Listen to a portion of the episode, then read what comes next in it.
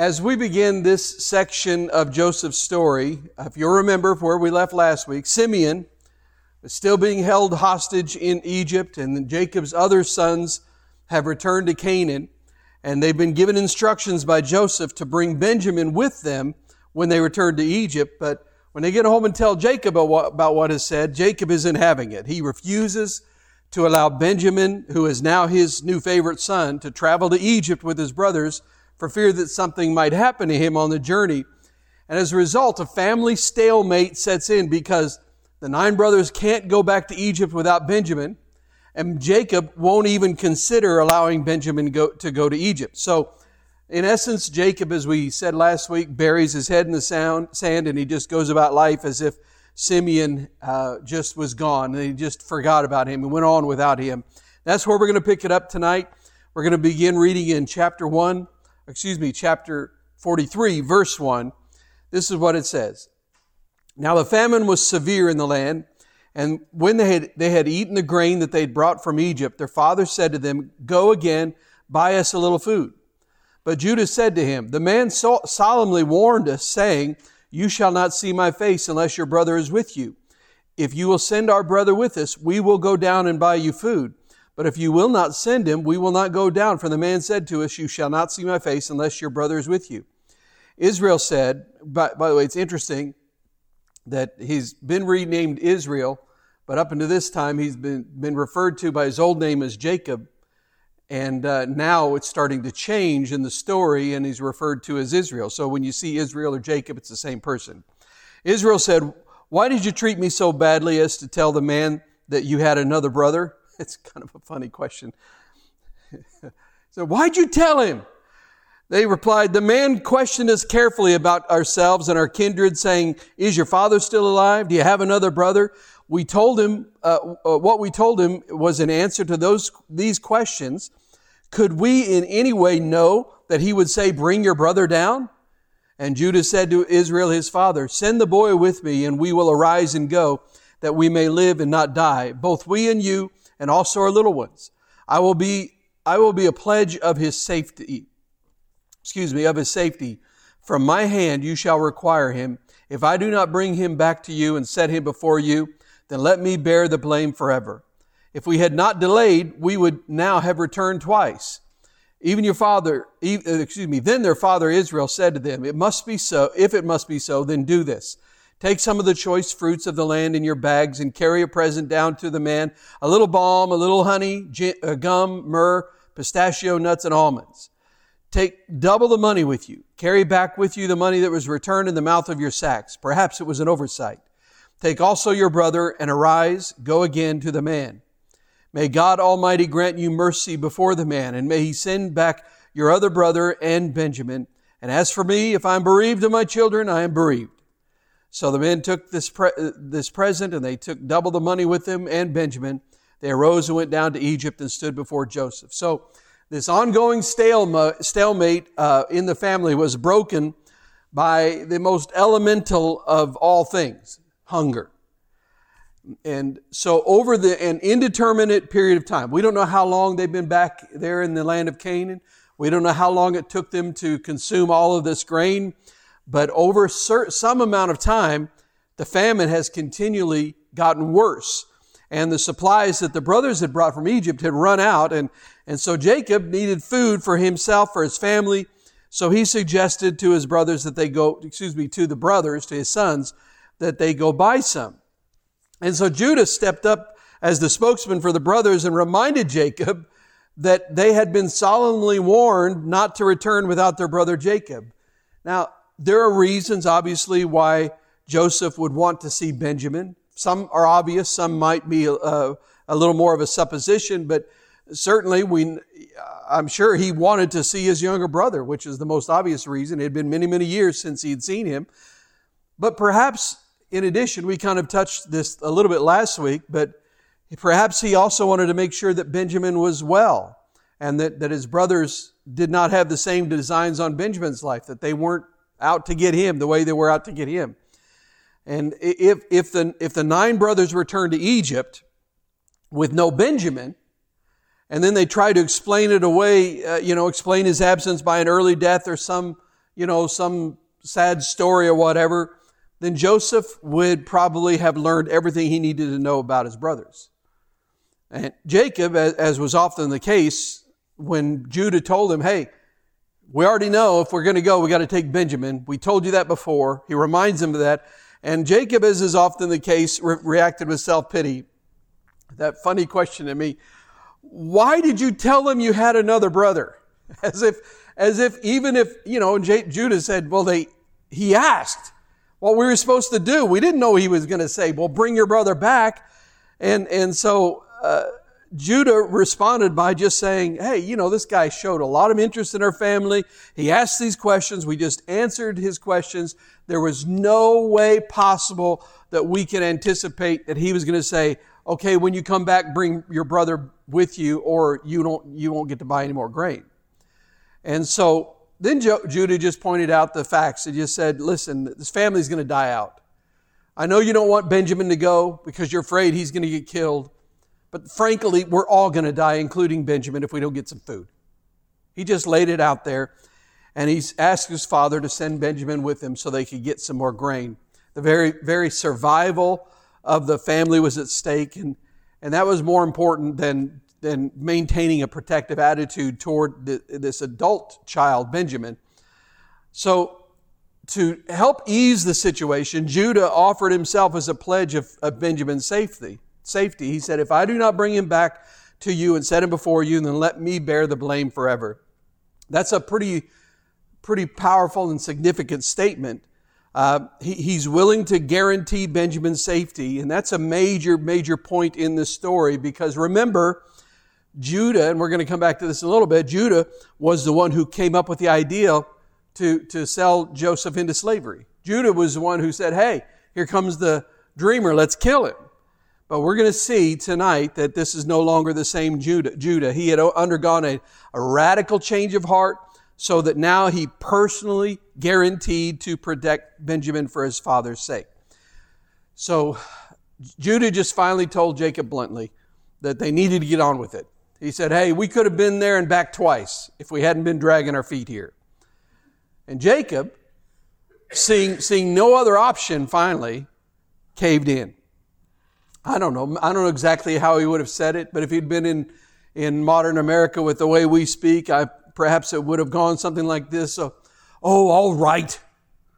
If, if you have to do it, then, then do it. But here's the procedure I want you to, to follow. And then he re- reverted to another old pattern of his, and he ordered them to take gifts, things that, the, that he all, I asked them to take. They were all native to Canaan and, and the idea that he wanted them to take gifts to Joseph kind of strikes me as a little comical, as if a tiny little present like that is going to make any difference to the governor of Egypt, you know, the second only to Pharaoh, uh, who's, who's just massively wealthy. You, you know, it's just kind of, uh, you know, funny to think that. But why was he doing that? Well, because if you remember, years before, that's what he had done with his brother Esau. He sent gifts ahead of him. And it worked. And so he's thinking it might work with this Egyptian grand vizier too. So J- Jacob, now I want you to think about this. He's still trying to fix things himself. He's trying to do things himself. He's leaving God out of the picture. He could see all kinds of schemes. You know, hey, let's send him these gifts. Let's get this extra money. Let's put all this stuff together. We can maybe, maybe we'll, we'll be able to buy some favor there. But what, what he did not say was, he didn't say, look, boys, we don't know what all this means, but we do know that we're confused and we need God's help. Let's trust God for protection and insight on this. Let's ask Him to give us direction on what to do.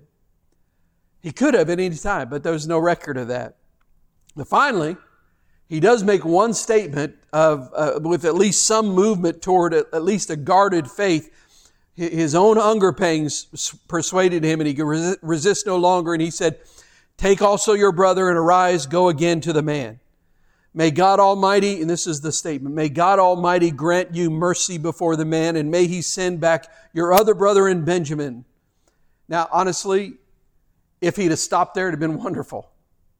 Because that's a great statement. If, as the brothers headed toward Egypt, they would have had the, the promises and the words of Jacob singing, uh, talking about El Shaddai, the Almighty God, ringing in their ears, saying, God's going to provide for us. God's going to see this through.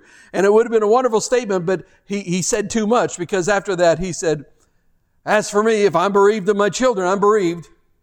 And he just left that s- statement of fatalism out there. So anyway, on that, the ten brothers struck out for Israel, uh, excuse me, for Egypt. So, remember now, Simeon is still being held hostage in Egypt. And now Jacob's other sons are returning to that land with their youngest brother, Benjamin. Their mission to Egypt is fourfold. They want to show their good faith to Joseph. They, they want to prove that they're not spies by returning with Benjamin. They want to ransom Simeon, get their brother out of jail, and then they want to buy more food. And if they can do those four things, then they will have had a successful trip. Um, they're also with them bringing back the original money that had been returned to their sacks on their first visit. You remember all that story? And in fact, what they've done, they have doubled it. So they're going to pay back what was left in their sack and they're going to bring enough money to buy more grain on top of that, along with several special gifts.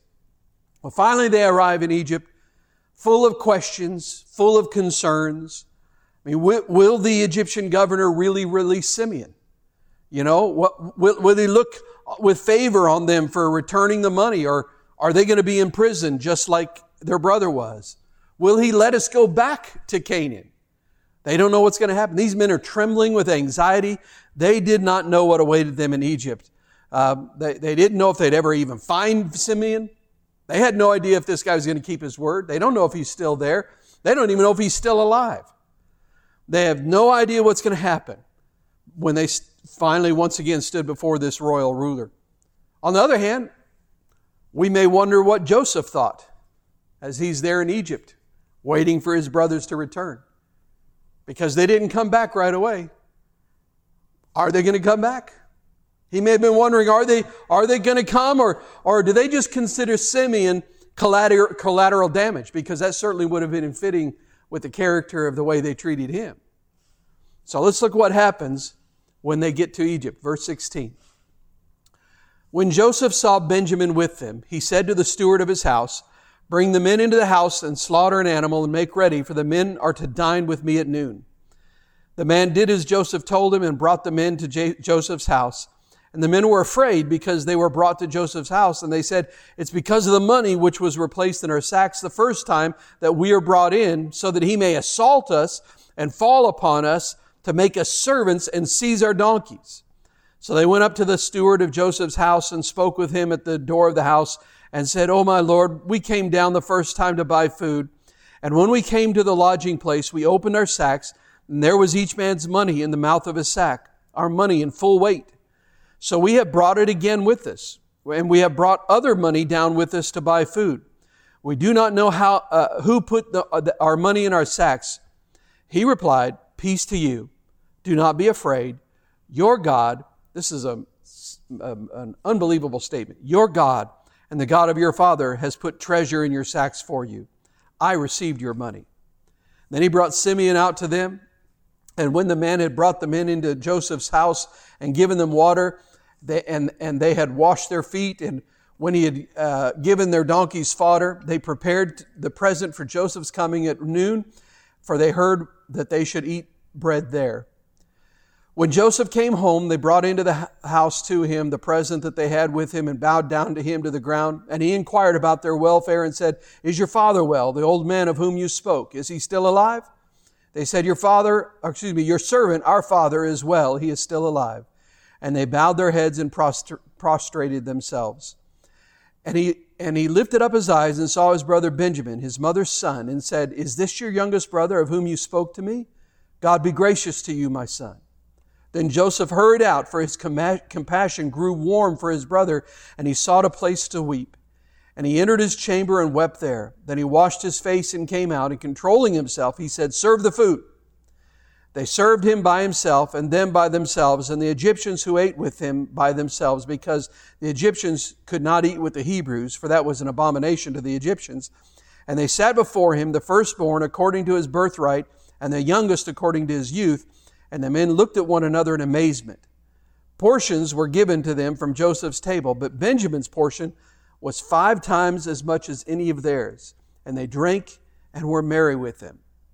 All right, so when the brothers arrived in Egypt, Joseph saw that Benjamin was with them, and immediately he ordered his steward to take them into his house and to prepare dinner for him. Now, there's, there's no doubt that this was a planned move. This is what he had planned to do if they showed up with Benjamin. And it's really not unreasonable to conjecture that if Benjamin had not been with them, that Joseph would have broken off contact and ended the whole matter there because Benjamin was the linchpin of this whole plan. He's the linchpin of everything that Joseph is trying to, trying to learn. Joseph will surmise much of the current attitudes and intentions of his brothers based on Benjamin and how they interact with him and how they treat him. So they take them uh, to their home and, and they're going to have, he's going to have lunch with him. He's going to have dinner with them, but far from setting their mind at ease because they're coming in here anxious. What are they going to do? What, you know, are they going to accuse us of stealing that money? And instead they get ushered into Joseph's house and, and they're treated very nicely. And how many of you know, listen, when you feel guilty and somebody treats you nicely, you, you, you get suspicious and you think, why are they being so nice to me? And so, far from setting their mind at ease, the invitation just ratcheted up the brothers' fears. And they, and they at first suspected that Joseph, they said, he wants to assault us. He's gonna, he's gonna beat us up. He's, he's gonna uh, uh, seize us and put us into slavery. He's gonna seize all of our donkeys. And it's all because of that money that was, that was in our sacks when we got home. I mean, they, they well remembered the first visit, and it was definitely not a pleasant affair for them. They had been accused of being spies. One of their own had been taken from them, bound and placed in prison. And then further demands were, were made on them as conditions for further trade, which was bringing their youngest brother with them. And doubtless all of this and the nice treatment was very perplexing and extremely disturbing for their brothers. So they go to Joseph's house and they're afraid, frankly, that it's a trap. Um, and they all believed this was related to the first trip, that it was about that money. So, because it was about the money, they actually did something I feel it was pretty wise. They went directly to the steward right off the bat, and they said, and they said, we want to speak to him about the money.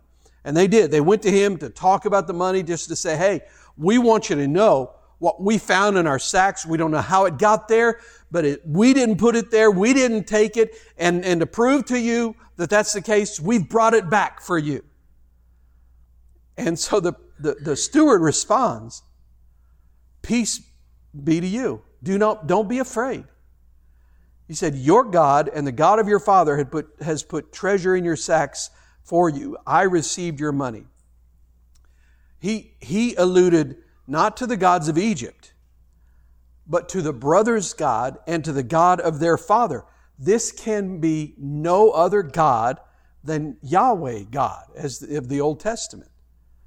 And this would be very puzzling to the sons of Jacob here because, as far as they know, they're dealing with a native Egyptian who did not worship the God of Israel. And, and, of course, from our perspective, we know that Joseph worshiped that God, and we know that he is probably told this steward uh, about this God. He probably even told the steward what to say if that subject came up. And so, uh, it, for them, though, it was very confusing.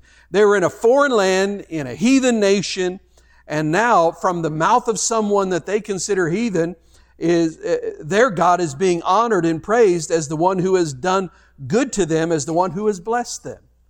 They don't see God in it, but even this, you know, from that perspective, this this steward from Joseph's steward is the one saying, Hey, this is just God's blessing.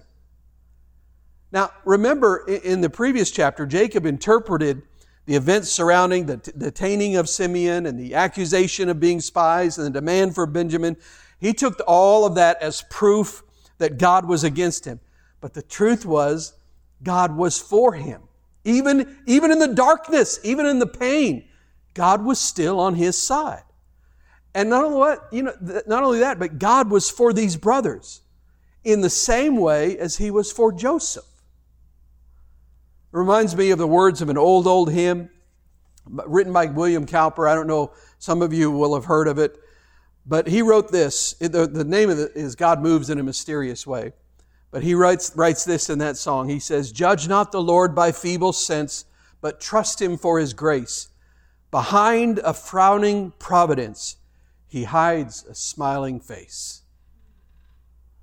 That in the middle of the darkness, you can count on the fact that there's a God looking down who smiles in love on you. I love that. And here with these brothers, there is mercy and kindness and grace and provision through all of these events, but, but they can't see it. These men felt guilty for what they had done to Joseph, and that guilt just ate at them. It, it, probably all of us at some time in our life have been in that place where we felt guilty and it just was eating us alive. And they looked at these events and they thought to themselves, we are experiencing the judgment of God. And the reason they thought that is because deep down they knew they deserved the judgment and, and punishment of God. But guilt has kept them from seeing God's hand of grace in their lives. And it always does. Yet the unmerited favor of God had come in abundance to them. Well, Simeon was brought out, reunited with his brothers, and the steward then took them over into Joseph's house, a palatial building, no doubt, and washed their feet. He fed their pack animals. And while they got their little present ready for Joseph's arrival, they, they had feared assault and yet they were being treated as dishonored guests. And, and that was just disconcerting, disconcerting to them, to say the least. Well, Joseph arrived and they gave him the present and bowed down to him uh, before, on the, to the ground before him. And he inquired about the father, and they said, Your servant, our father, is well. He is still alive. And they bowed again, prostrate to the, on the ground. And now, remember last time 10 brothers bowed, and it wasn't quite the fulfillment of his dream. But now, all 11 sheaves are bowing. And Joseph must have been overwhelmed with the sense of fulfillment. Joseph looked up, and as he did, his attention was caught by Benjamin, his only full sibling. Joseph sees Benjamin for the first time in at least 22 years, probably more than that by now. Benjamin's not a child anymore. He's a, he's a full grown man. Still addressing all of them, he said, is this, is this your youngest brother of whom you spoke to me? And he looked to Benjamin and said to him, God be gracious to you, my son. And when he said that, by this point in time, he was so deeply moved at the sight of his brother that he just collapsed inside. He could no longer control himself, and he rushed out to a private room and he wept. I like how Charles Swindoll describes this moment. This is what he wrote. Can't you imagine the scene? All of a sudden, the handsome, bronzed leader of millions has rushed to his bedroom and collapsed in sobs. All those years passed in review. All the loneliness, all the loss, all the seasons and birthdays and significant occasions without his family. It was too much to contain. Like a rushing river pouring into a lake, swelling above the dam, his tears ran and he heaved with great sobs all of a sudden, he was a little boy again, missing his daddy. Without this interlude, he was not going to be able to maintain the charade that he had carefully constructed up to this point. He, he wanted them to think he, he didn't want them to know who he was, and he didn't want to, them to see his emotion. I mean, why did Joseph not just throw his arms around Benjamin in that moment when all of that emotion started welling up inside of him? And why didn't he just throw his arms around him and tell him all at that point in time, hey, it's me, I'm your brother Joseph? Well, he clearly did not think that the time was, was yet ripe for that disclosure. He had a plan. He had to learn some things. He needed to be certain that his brothers had really repented so that there could be reconciliation. Remember, we talked about that. Uh, I think it was last week. All the weeks run together to, with me. But, uh, but you can't have reconciliation without repentance. You can have forgiveness because that's inward, but you can't have reconciliation of relationships because that's outward. And yet, and as of this point in time, he had seen little evidence of that. So, uh, uh, uh also, in addition to that, the, the, the fact that Joseph went to weep gives us further clues that even at this point, as to his intentions toward his brothers. Because although he had been angry and accusatory and in his outward demeanor toward his brothers, his true demeanor was one of grace and kindness. It's obvious, it's clear, he's not looking for vengeance. So Joseph, after he wept, he washed his face, composed himself, came out, and he ordered the food served. He sat alone as Egyptian custom dictated, and then uh, the, the Egyptians all sat at another table, his servants and stewards and everybody, and then his brothers all sat at a separate table. That's what Egyptian custom uh, dictated. They considered the Hebrews basically really anybody that was a shepherd. They were they were looked down on, and they didn't want to uh, eat with them. They didn't want to be seen with them, and so so he sat them down, and and they were told exactly where to sit. Every chair. All right, Reuben, you sit here. Simeon, you sit here. Down the line, he goes and and they go through, and they're told every every one of them is told where they're supposed to sit and, and they are absolutely amazed because as they're sitting there, it slowly dawned on them that they were seated in the exact order of their ages from the oldest to the youngest.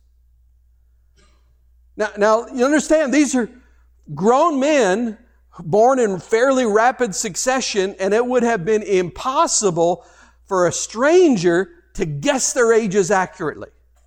And yet here they are, oldest to youngest, without, without an error.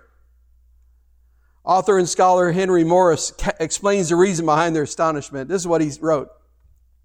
After they were assigned to seats at their table, the eleven brothers noted a remarkable thing. They had been seated in order of age from the eldest through the youngest. If this were a mere coincidence, it was indeed marvelous. One can easily show, and I'm glad somebody did the math on this because I can never figure it out. Get this there are no less than 39,917,000 different orders in which 11 individuals could have been seated. and, and they're seated in that order. Evidently, this man knew a great deal more about their family than they had realized, or or, or, or he had some kind of supernatural power. He, he really could see things that nobody else could see. They had no answer. They could only wonder about it. I, I, I mentioned this last week or the week before. I, I just feel like Joseph all along kept dropping these little hints, you know, little clues that they, they weren't able to put together because the answer was so far outside of anything they can imagine. But I think this is one of those little hints where he's saying, who else would know your birth order, fellas? Then another thing happened. Food was carried from Joseph's table to theirs. And they were all given food, but Benjamin was unaccountably given five times as much as anybody else. Now, I don't know about you and your family, but in my family growing up, if my brother got more than I did, there was a ruckus. You know what I'm saying? You know, I mean, there's just, it's like, hey, that's not fair. That's not fair. What was Joseph trying to accomplish through this? Was, was he simply overwhelmed with joy at, oh, what's my brother Benjamin? He just kept lavishing food on him, or was there something else going on here? Here's what I think what was, what was happening. I think this was all part of Joseph's plan uh, from the very beginning. Joseph had started a plan in motion that would almost duplicate the situation that he had when he was sold into slavery. And the first part of that plan was to duplicate the special favor that he had received by giving special attention to Benjamin. You see, what's happening with Benjamin is a, is a, it's very similar to what Joseph had. He had outward favor shown, shown to him, and now Benjamin, he's getting all this attention, all this extra food right in front of the, the all the other brothers, and, and, and surely during this time, you know, in the past, these men would have responded to overt favoritism with some level of disgust and jealousy. And surely Joseph was watching their facial expressions. He was studying their body language. He was trying to see their, every reaction they had to see. How do they respond when Benjamin gets special favor? However, what we read shows us that God indeed was working on transforming their character because it says, and they drank and were merry with him. No sign of jealousy, no sign of, of uh, any kind of disgust, no sign that, that they were worried that Benjamin got more than them. They just sat and enjoyed the meal and enjoyed the time together. So it seems they passed the jealousy test. So Joseph's like, okay, it's time to move on to phase two. So Joseph then made ready for the final test to prove the honesty and loyalty of his brothers and to give them the opportunity to repent. Let's read about it in chapter 44, verse 1. Then he commanded the steward of his house, fill the men's sacks with food as much as they can carry and put each man's money in the mouth of his sack and put my cup, the silver cup, in the mouth of the sack of the youngest with his, with his money for the grain. And he did as Joseph told him. As soon as the morning was light, the men were sent, uh, were sent away with their donkeys. They had gone only a short distance from the city. Now Joseph said to his steward, Up, follow after the men, and when you overtake them, say to them, Why have you repaid evil for good? Is it not from this that my Lord drinks, and by this that he practices divination? Excuse me, you have done evil in doing this. When he overtook them, he spoke to them these words. They said to him, Why does my Lord speak such words as these? Far be it from your servants to do such a thing. Behold, the money that we found in the mouths of our sacks, we brought back to you from the land of Canaan. How then could we steal, steal silver or gold from your Lord's house? Whichever of your servants is found with it shall die, and we shall all uh, uh also will be my Lord's servants. He said, Let it be as you say. He who is found with it shall be my servant, and the rest of you shall be innocent. Which, which is without a doubt exactly what Joseph told him to say. Then each man quickly lowered his sack to the ground, and each man opened his sack, and he searched, beginning with the eldest and ending with the youngest. And the cup was found in Benjamin's sack. Then they tore their clothes, and every man loaded his donkey, and they returned to the city. So now Joseph took step number two in testing his brothers, and he tested them in a very severe and difficult situation. Joseph instructed his steward to replace his brother's money in the mouth of the sacks of grain that were going back to Canaan. It's a repeat of the kindness he showed to them previously when they came to get grain the first time.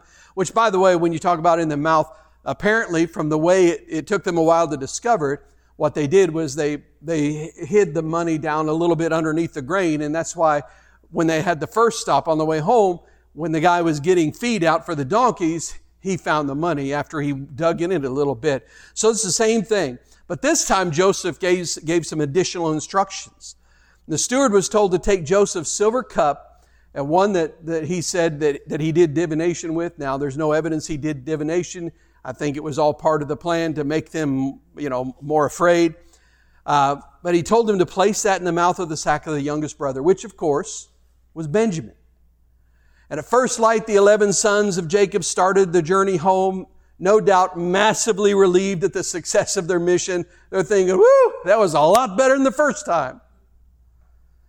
However, they'd not gone far when, at Joseph's order, Joseph's steward overtook them and accused them of stealing the valuable goblet. And the brothers were indignant. They, they, they, have not only been accused of theft, but they have been accused of tremendous ingratitude. Essentially, they were accused of spitting in the hand uh, uh, that was, had been extended in friendship. They knew they were innocent of the charge, so they protested their innocence very boldly. They, they reminded the steward about the money that they had found previously squirreled away in their sacks from the first trip, that they had returned along with more money and gifts to show their good intent. They said, why would we steal money? We, we don't need the money. Well, obviously, we brought it back to you this last time. Why would we take anything else? And their brothers, declaring their innocence, say, they make a very bold and brash statement. They say, they're so confident of their innocence. They say, all right, well, whoever is found guilty of such a crime should be put to death. And, the, and then the rest of us, all the rest of us brothers, we should become slaves to Joseph if this is true. That's how confident they were. But Joseph had other ideas. Acting on his behalf, the steward proposed something more appropriate. And he just said, no, no. And I'm sure I feel confident this is from Joseph himself because it fits uh, with setting up the scenario.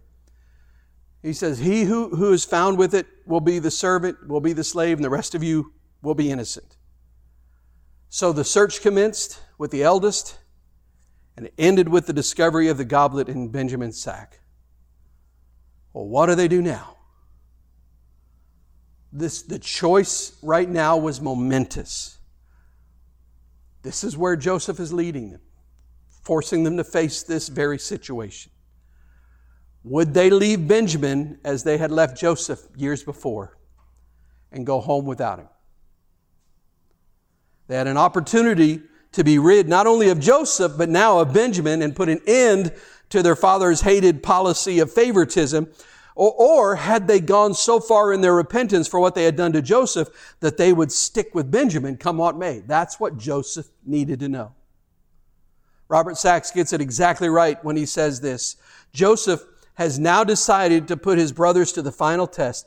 He will place them in a position where they will be strongly tempted to treat Benjamin as they had treated him. The point of Joseph's trial is that repentance is only complete when one knows that if he were placed in the same position, he would not act in the way he had acted before. Boy, if I tell you what, we need to understand that definition of repentance. A lot of people think repentance is just saying, "Oh, I'm sorry," and you know, just please forgive me. But repentance is being so sorrowful of it that you not only confess it, but that you allow God to change your heart in such a way that you don't live that way anymore. You don't act that way anymore. Where if you are faced with the same situation and put in the same position, you will not act the way you acted before. Well, the brothers, they finally make a great decision. They make a great decision that come what, way, come what may, they would not abandon Benjamin as they had abandoned Joseph long before. They, they, in fact, tore their clothes as a sign of despair and mourning, and they returned with the steward to the city. Now, they were declared innocent. They could go home. They came back to the city of their own accord. The, the, the ordeal was not over, but they had made the right decision. They would stand, all of them would stand with their brother Benjamin. Then, for a final time, they're brought before Joseph, the governor, who was waiting for them in his house. He knew they were coming back. He knew what was going on. He knew the whole scenario. He knew whose cup the, whose sack the cup was in and all of these things. And once more they come in, they prostrate themselves on the ground before him, and Joseph faced them. Verse 14. When Judah and his brothers came, interesting also that you see the evolving leadership of Judah of the clan because now uh, you see it says Judah and his brothers. So it's inferring the fact that Judah is taking more leadership in the family now. And, and Judah has obviously taken more leadership in speaking with Jacob. So you see these changing dynamics within the family. When Judah and his brothers came to Joseph's house, he was still there. They fell before him to the ground. Joseph said to them, What deed is this that you have done? Do you not know that a man like me can indeed practice divination, which means they can tell the future? And Judah said, What shall we say, my Lord? Or what shall we speak? Or how can we clear ourselves? God has found out the guilt of your servants. Behold, we are my Lord's servants, both we and he also whose hand the cup has, in whose hand the cup has been found. But he said, Joseph said, Far be it from me that I should do so. Only the man in whose hand the cup was found shall be my servant. But as for you, go up in peace to your father. Joseph looked at his brothers, bowing before him, and said, What deed is this that you have done? Do you not know that a man like me can indeed practice? Oh, well, I don't know how that got in there twice. okay, go in peace to your father. But it, the scripture got printed, printed twice in my notes. So, Judah, acting as leader for the group, spoke up. I, I, think I love the way the NLT translates what he said because it helps us in our modern English understand the gist of what he said to, to Joseph. He said in verse 16, Judah answered, O my Lord, what can we say to you? How can we explain this? How can we prove our innocence? God is punishing us for our sins. My Lord, we have all returned to, to be your slaves, all of us, not just our brother who had your cup in his sack.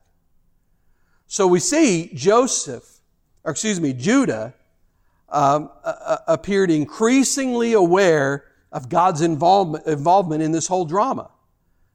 He says God is, is punishing our sin. We are guilty, he says. They're guilty, guilty of terrible cruelty, guilty of selling their brother into slavery, and for all they knew, for guilty of contributing to his death, guilty of perpetrating, perpetrating a terrible fraud and a lie to their father. They were not guilty, however, of stealing uh, from the governor or committing fraud by not paying for the grain. But he, but he is declaring and he's recognizing God's hand in this situation that this is falling upon them because of their actions, that they are guilty. What's interesting here is that Judah actually consigned the entire group of brothers to share in the judgment against Benjamin. As Benjamin would become a slave, so they would all become slaves. They will share his accusation, they will share in his suffering. And Joseph then caused them to face the crucial choice a second time. He said, No, hey, no, why? I'm not going to do that. What kind of man do you think I am? Only the man whose hand the cup was found in shall be my servant. Only the guilty one is going to be my slave. The rest of you go in peace. You're free. You're innocent. Go. Free. You're out. Go ahead. Get out of here. In other words, he said, there will need be no, there will be no collective judgment here, no collective punishment. Only the guilty Benjamin is going to stay. What, what must have Benjamin be, been thinking? You know, he, he, he, he knew he was not guilty. So, I mean, why was Joseph being so rough on him? He, he must have guessed by now that the whole thing had been engineered by the Egyptians, that he had been framed, but why? Well, this was crunch time. The, the band of brothers was once more free to go. But would they? Would they, under continued pressure, abandoned Benjamin to slavery just as they had once abandoned Joseph to slavery. The past was rising up to face them. Well, Judah then steps up and delivers one of the greatest, one of the most moving speeches in all of literature. It's the longest speech recorded in the book of Genesis. In it, he proves his worthiness to be the leader of the tribe, and, and he also shows a superior ability to move hearts and minds as he pleads with the governor of Egypt for the life of his brother. Judah began to speak, and it is the speech of a broken, repentant, contrite man. Just, just over two decades earlier, he had been a heartless, callous man, and he had, uh, uh, in devising a scheme to sell his brother for money, but Judah was no longer that man. Listen to his speech. Verse 18. Then Judah went up to him and said, My Lord, please let your servant speak a word in my, in my Lord's ears, and let not your anger burn against your servant, for you are like Pharaoh himself. My Lord asked his servant, saying, Have you a father or a brother? And we said to my Lord, We have a father, an old man, and a young brother, the child of his old age. His brother is dead, and he alone is left of his mother's children, and his father loves him. Then you said to your servants, Bring him down to me, that I may set my eyes upon him. We said to my Lord, The boy cannot leave his father, for if he, should, if he should leave his father, his father would die. Then you said to your servants, Unless your youngest brother comes down with you, you shall not see my face again. When we went back to your servant, my father, we told him the words of my Lord. And when our father said, Go again, buy us a little food, we said, We cannot go down. If our younger brother goes with us, then we will go down, for we cannot see the man's face unless our young bro- younger brother is with us. Then your servants uh, my father said to us, You know that my wife bore me two sons. One left me, and I said, Surely he has been torn to pieces, and I have never seen him since. If you take this one also from me and harm happens to him, you will bring down my gray hairs in evil to Sheol or the grave. Now, therefore, as soon as I come to your servant, your, my father, and the boy is not with us, then as his life is bound up in the boy's life, as soon as he sees the boy is not with us, he will die and your servants will bring down the gray hairs of your servant our father with sorrow to Sheol. For your servant became a pledge of safety for the boy to my father, saying, If I do not bring him back to you, then I shall bear the blame for my father all my life. Now, therefore, listen to this. Please let your servant remain instead of the boy as a servant to my Lord, and let the boy go back with his brothers. Jacob suffered the loss of Joseph for many years. Jacob went without true closure, without any certainty to Joseph's fate. There had been no body to bury. And over the years, these brothers had seen how their father had grieved and suffered the loss of, of one who, whom he loved dearly. And perhaps watching that, seeing that suffering uh, broke the hard, brittle shell of anger and hatred toward Joseph. Perhaps it softened their hearts and their consciences. Maybe it made them long for redemption. Maybe it made them yearn for a, a, a, to, to, to yearn to right a wrong that they felt could never change. But the bottom line was, whereas they had been all too glad to rid themselves of Joseph then, losing Benjamin now was more than they could bear. Judah could not lose Benjamin. He could not watch his father grieve again for Benjamin as he had grieved for Joseph. He could not watch his father die in grief. Judah himself, and this is part of the change. With maturity, you begin to see things and understand things. Judah himself, by now, had buried two sons of his own. He understood now the pain of losing children in a way that he didn't when he had, when he had sold Joseph into slavery. And now he looked on his father in a whole different way and his heart was softer and things had changed. So Judah did the only thing he knew to do. He began by explaining the situation carefully. He reminded Joseph of the history of the loss of one brother and explained the impact that it had on their father. And he explained all of this to Joseph as he pled for the freedom of Benjamin. And Judah through the sacrifice of laying down his own freedom, sought to save Benjamin. And I can hear him in, my mind, in, in my imagination saying, please, please, he begs, take me instead of Benjamin. I cannot go back home without him. I fear for what would happen to my father. Do you realize who is saying this? This is Judah. These words are coming from the same man who more than 20 years earlier proposed without a hint of remorse. Here comes that dreamer Joseph. Let's kill him and say that a ferocious animal devoured him. This is Judah who shortly after that cold-blooded proposal rationalized, what will we gain if we just kill our brother and cover up his blood? Let's sell him to the slave traders instead. Judah, who had spent years not fearing his father's response to the death of Joseph, had come to see the love of his father, love that his father had for his son, and he offered himself as a substitute. Beautiful picture of what would come much later. Judah ended up not being a substitute for Benjamin, but one of his descendants became a substitute for all of us Jesus. And Judah offered himself offered to make himself a slave in order to save Benjamin, Benjamin because he loved his father Jacob. The selfish had become selfless. Let's read what happens next. Chapter 45, verses 1 through 15. Then Joseph could not control himself before all those who stood by him. He cried, Make everyone go out from me. So no one stayed with him when Joseph made himself known to his brothers. And he wept aloud so that the Egyptians heard it and the household of Pharaoh heard it. And Joseph said to his brothers, I am Joseph. Is my father alive? But his brothers could not answer him, for they were dismayed at his presence. So Joseph said to his brothers, Come near to me, please. And they came near. And he said, I'm your brother, Joseph, whom you sold into Egypt. And now do not be distressed or angry with yourselves because you sold me here, for God sent me before you to preserve life.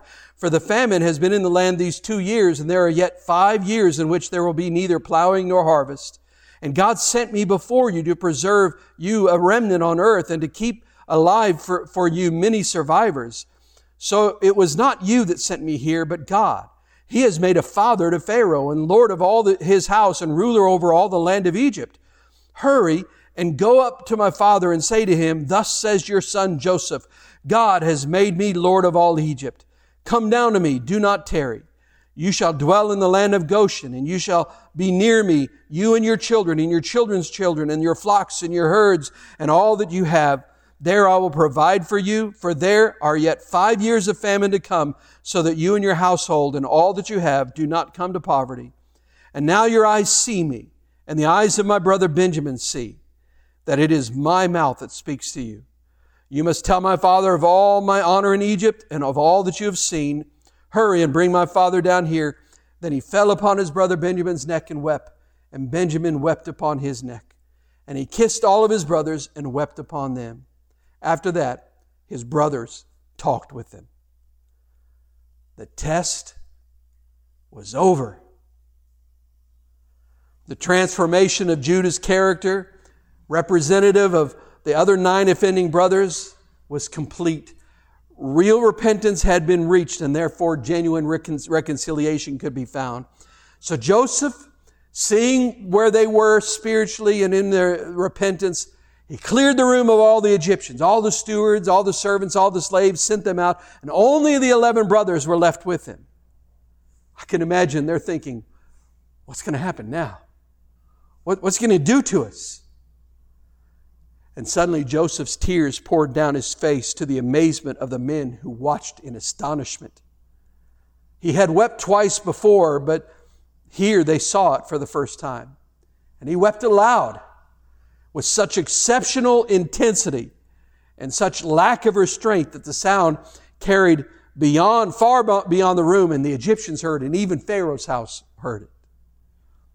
And then he spoke. He spoke. And, and to their total surprise, the brothers heard him address them in their own language with the stunningly unexpected words I am Joseph is my father still alive? And they shrank back in terror and could not speak. They were stunned. They, they, they were speechless. They were terrified. They, they began to tremble. Was this some sort of diabolical trap? Could this possibly really be Joseph? What's going on here? And as they stood there trembling, he said to them, Come closer. Now, the Hebrew verb used there refers not to just spatial proximity, but it refers to an intimate closeness. It's a term that was occasionally used for coming near for the purpose of, of embracing or kissing someone.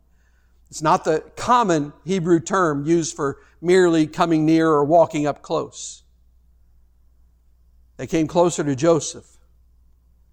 And this is what he said I am your brother Joseph whom you sold into Egypt. That did it. That did it. That statement cleared away any lingering doubt, if there was any, that the speaker was Joseph. Because he had just revealed the best kept secret in Canaan. Surely, none of the brothers had ever told anybody what had happened that day out in the fields near Dothan. Surely they hadn't shared with anybody their horrible deed of selling their brother into slavery. The only people who knew were those ten brothers and Joseph in all the world.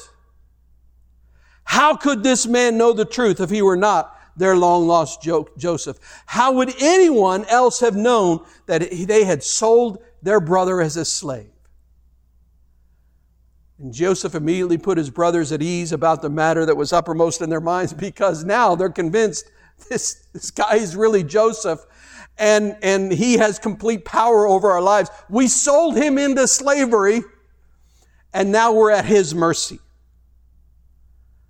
And he's trying to put their fears at ease. And he stated the, the fact of their deed. He didn't lie about it, didn't soft sell it, but he once encouraged them not to be distressed because he told them it was God who had providentially sent Joseph to Egypt to preserve life in the midst of a famine that was going to last for another five years.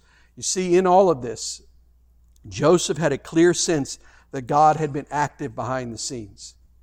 He had been using actions that were, God had been using actions that were intended for evil and using them to fulfill His purposes. What a lesson for us today that God can take even the actions of other people intended for evil and still use them for His purpose and still use them for good. When, when Joseph, excuse me, what Joseph saw through his life from the time of his slavery through the false accusation and through the imprisonment and into the, his rise in, into power, what he saw through all of his life was that God was for him.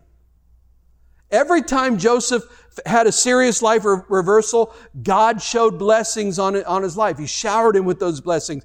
And Joseph got the message that although he was in a different place, he was not in that difficult place alone.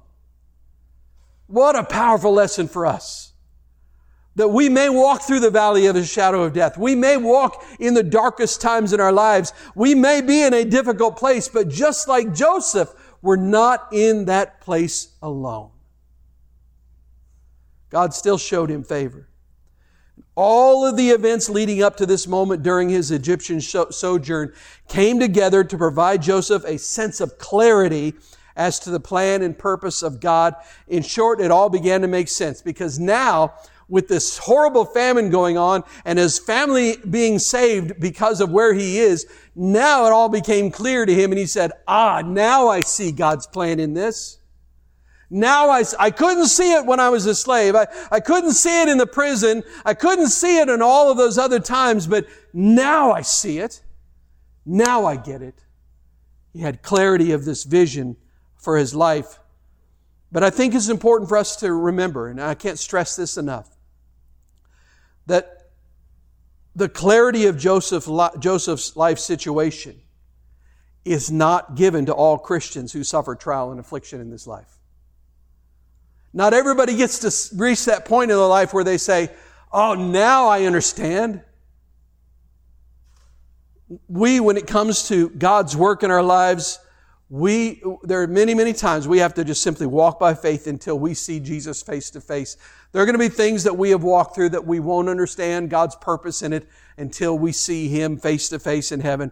The simple fact of the matter is for the Christian, we are not called to understand or to grasp the reasons of God's plan or the reasons for the circumstances that He allows into our lives, but we are called to trust in His sovereign plan for our lives. We are called to trust that God is good, that He is for us, and that He works all of the events of our lives out for our ultimate good and for His own glory.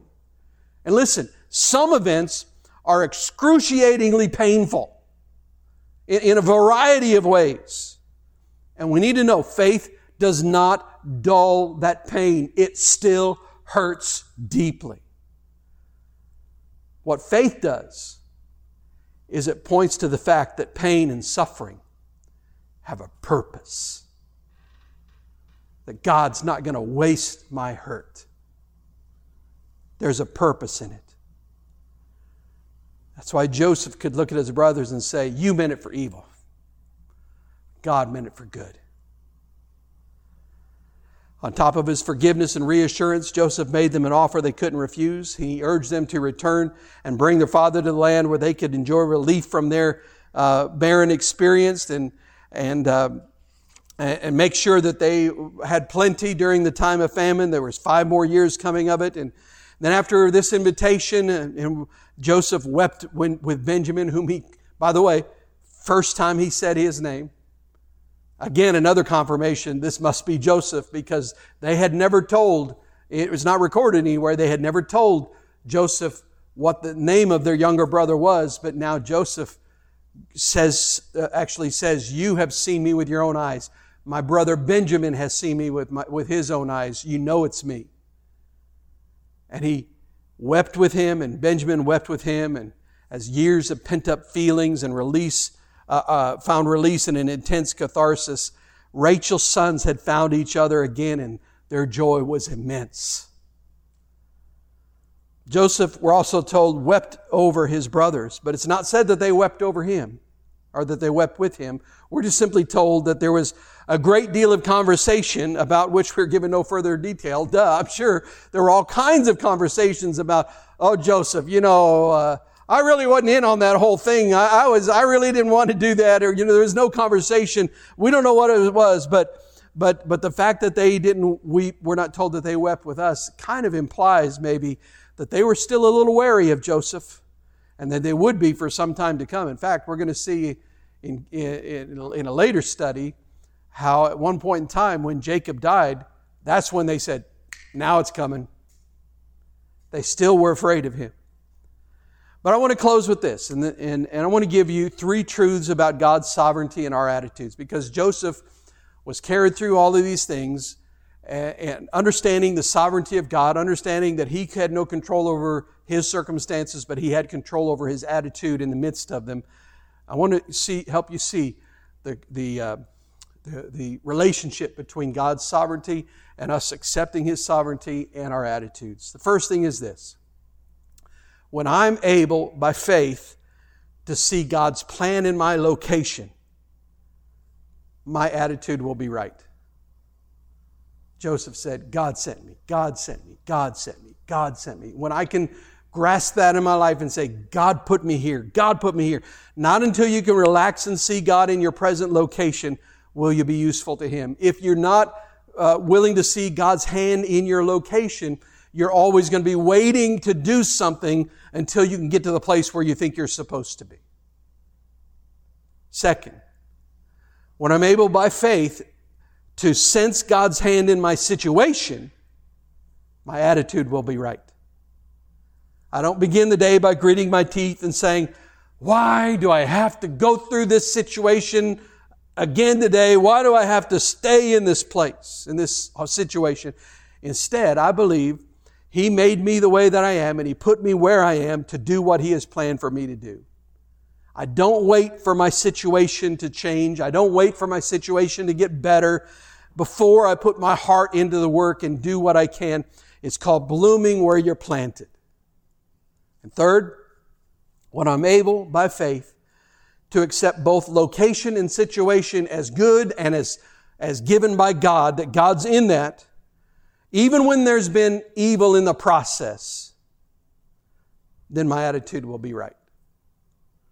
When I can say with Joseph, but God meant it for good. God will bring good. God is with me even though it hurts. Then I become a trophy of grace. Then I become a beacon of light in a dark world. Then I become a person that, look, that people can look at and say, How can you live with this kind of hope, this kind of peace in the midst of what you're walking through? And I can say, because God is with me. God meant it for good. Would you bow your head? Let's pray together. Father, we do thank you for the fact that you are with us every moment of every day, and not just on the good days, but God, we're, we're even more grateful that you're with us in the hard times, in the difficult places, in the pit, in the cistern, in the prison, in the darkest times of our lives. You're there. And Lord, when we walk through those times, we know, God, that the steps of a righteous man are ordered of the Lord. And we know that there are times when you, when you even lead us into a wilderness. There are times when you allow us to go through things, Lord God, because you have a greater plan and a greater purpose and people that you want to touch and lives that you want to change and you want to shape us and you want to mold us and you want to bring your ultimate good into our lives. And sometimes, God, the only pathway through that is through the desert. And God, I pray that in those times that we would remember that we are where we, we are where we are by the sovereign hand of God, that we are in the situation in which we find ourselves by the sovereign hand of God. And instead of just letting that knowledge become something that we just resign ourselves to say, well, this is just fate, that we will say, no, this is God working He is going to do something. He's going to bring something about. He's working in me. He's working through me. And, I see His good and His goodness in the middle of this. Even though other people have been creating more problems because of evil decisions they make, yet God, I see you in this. And Lord, I pray that you'd help us to live that way, that our attitudes will be right, and, and when we do so, that we would glorify your name, that we would reflect the glory of Jesus, and that people would see the hope that we have, even in the midst of, of darkness, and that Jesus would be glorified in our lives. And we pray all of this in the strong name of Jesus. Amen.